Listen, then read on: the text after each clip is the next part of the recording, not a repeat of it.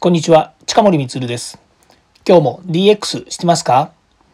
デジタルトランスフォーメーションで変化をつけたいあなたにお届けする DX 推進ラジオです。毎日配信していますので、よかったらフォローをお願いします。3月も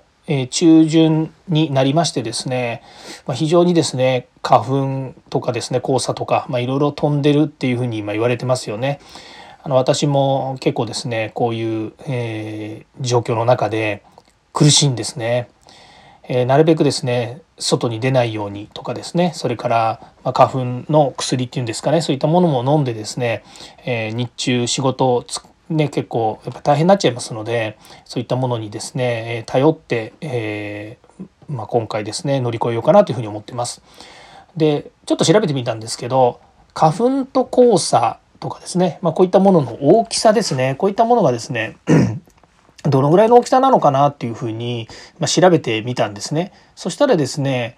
えー、まああの今言ったようにですね大き順に言いますとスギヒノキとかの花粉が一番大きくてですね、まあ、直径30から40マイクロミリメートルというですねマイクロメートルか。というですね大きさ。でその次が黄砂。でその次 PM2.5 ですね。で一番ちっちゃいのがですね、まあ、ウイルスですね。今の、えー、コロナウイルスとはまあ違うかもしれないけど普通にウイルスですね。それでウイルス飛沫って言ってあのくしゃみとか鼻水とかですね、えー、水分を含んだもののウイルスが約2マイクロメートルということで、まあ、この順番ですね、えー、と花粉黄砂 PM2.5 それから、えー、ウイルスですね。なので、まあ、割とですね、えーと、よく今空気清浄機とかねいろいろ売ってるのに中にですね、まあ、うちももう本当10年ぐらい前だと思いますけど PM2.5 に対応したですねあの空気清浄機ですね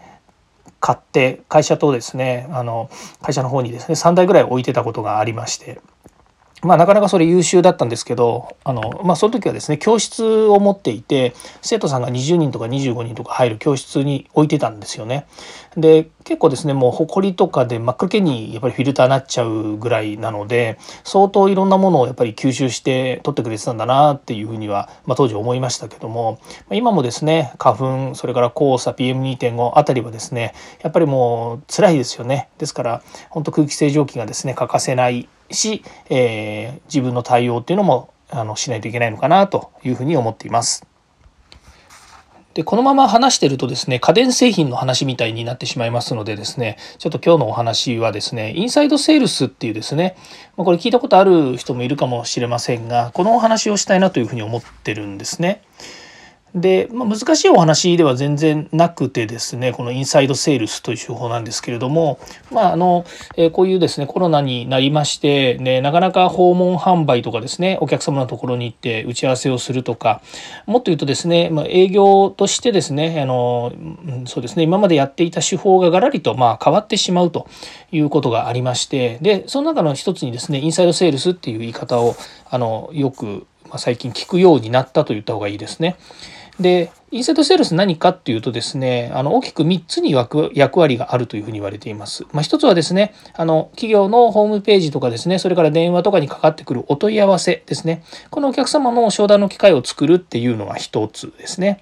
それからもう1つが手紙やそれからあの電話をかける方ですねアウトバンドセールスって言うんですけどもアウトバンドコールとかですねコールドコールとかですねまあいろんな言い方あるんですけども要は電話をしたりですね手紙を送ったり、まあ、メールを送ったりして商談の機会を作るっていうケースですね。これは2つ目。それから3つ目がですね、えーと、お客様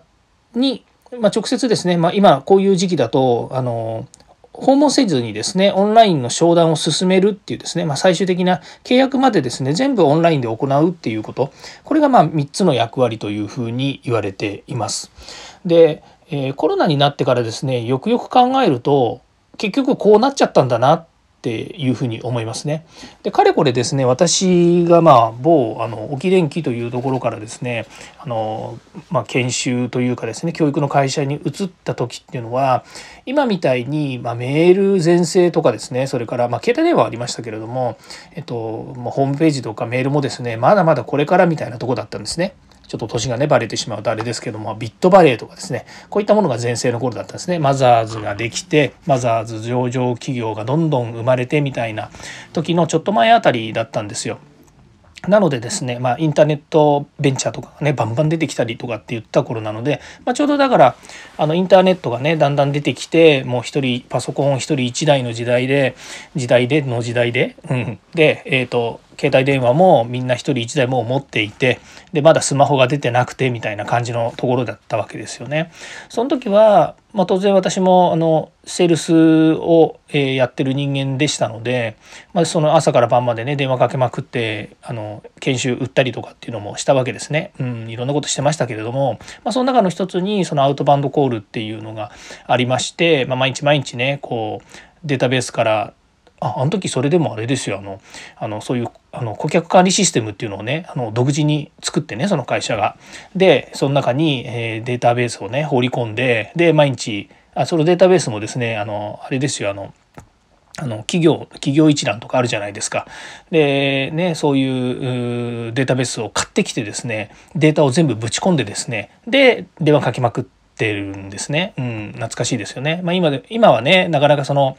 えー、コンプライアンスとかねそれからあのそういったデータベースに関しての、まあ、販売とかねなかなか難しいしあのまあ、基本的にダメなわけなのでなかなかね昔のように、えー、コンプライアンスがなかったことっていうと変な言い方ですけど、まあ、そういうデータベースのね売り買いができた頃に比べるとちょっとなかなかできないんですけれどもでもあの、まあ、さっき言いましたようにですねずっと朝から晩まで電話かけまくってで、えー、まあ、お客様を獲得するっていうことをやってたんですね。でこれって慣れちまえば大したことがないわけですよ。もう電話かけるっていうのも本当にもうお客様を獲得する手段の一つだしそれからまあね一日かけまくってると疲れはしますけれどもでもやっぱりあの、ね、お客様との商談が生まれてで最終的に売り上げにつながるっていうことを、まあ、コツコツとですね一つ一つ積み上げていけばいいので結構まあ、えー、そういう意味ではあの大変ですけれどもあの成果も出るし非常にやりがいのあったものなんですね。まあ、それも結局、うんと、いろんなやり方をしてたんですけれどもまあ大体電話かけちゃうのが一番早いんですよ。なんでなんなんつってもですねあのそうその売ってる商品なんてみんなが売ってるわけじゃないのでもう電話かけてお客様捕まえてで、えー、商談しちゃった方が早いと。で商談もですねあの基本的にはあの売ってるものが売ってるものだったのであの自社のですねそのスクールとかそれから施設に来てもらってでそこでお話をして、まあ、あの売り上げにつながっていくということなんですね。で、まあ、海外の、えーと、セールス手法っていうのもあったので、まあ、国内の話だけで言うとそのお客様やっぱり来てくださいっていう方が結構多かったんですよね。ただ東京にいる身としてはですねお客様訪問するのもですね別に2時間も3時間も半日かけてお客様のとこに行くっていうこともそうそうやっぱりないのであのしかもあのね、あのお客様自体は割とやっぱり大手あの上場企業とかですね大手さんの、えー、ところに売っている商品でもありましたので、まあ、そういう意味ではお客さんのところに行ってもですねある程度のやっぱりあのボリュームのある売り上げが作れるっていうのもありましたので、まあ、そういうので行ってました。でちょっと長くなっちゃいましたけど今こういう時代になってですねコロナのコロコロナのこの時代になってですね、まあ、お客さんもですねやっぱり来てほしくないって言われますしそれからこっちもあの訪問するよりも効率的ですよね。やっぱり今どうどうしてなあのこういう時代にいいのかなっていうのはやっぱりオンライン商談っていうのは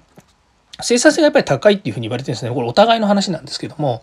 やっぱり来ていろいろこう話をするで受け入れる方もですねやっぱり一回来てもらうとそれなりにやっぱりお相手しなくちゃいけないしそれから関係する人みんな出てこなくちゃいけないし、ね、お茶出したりなんだりっていうのもありますしっていうのがありますよね。でもそんなことはあまり関係せずにオンラインで商談をするってなると、まあ、これオンラインでつないでですねで、えーまあ、そこでま交渉をしてですね最終的に契約まで持っていくってことができればですね非常に効率的ではあります。お互いにということですね。一歩通行じゃありませんので、まあ、そういう中でですねこのインサイドセールスっていうのがま非常に伸びてきてるという話ですね。ちょっと時間がですねもう9分も経っちゃいまして あの全部お伝えすることはできないんですけども、まあ、そういったあの変われるものが生き残れる時代の今の中でですねセールスもですねどんどん変わんなきゃいけなくてですね、まあ、ちょっとあのある筋から聞いた話によるとやっぱり法派の会社っていうのはなかなか難しくなってきたと。いくらすぐにですねこうやってあの IT とか、まあ、DX とかですね、まあ、そういった生きのあの変われるとは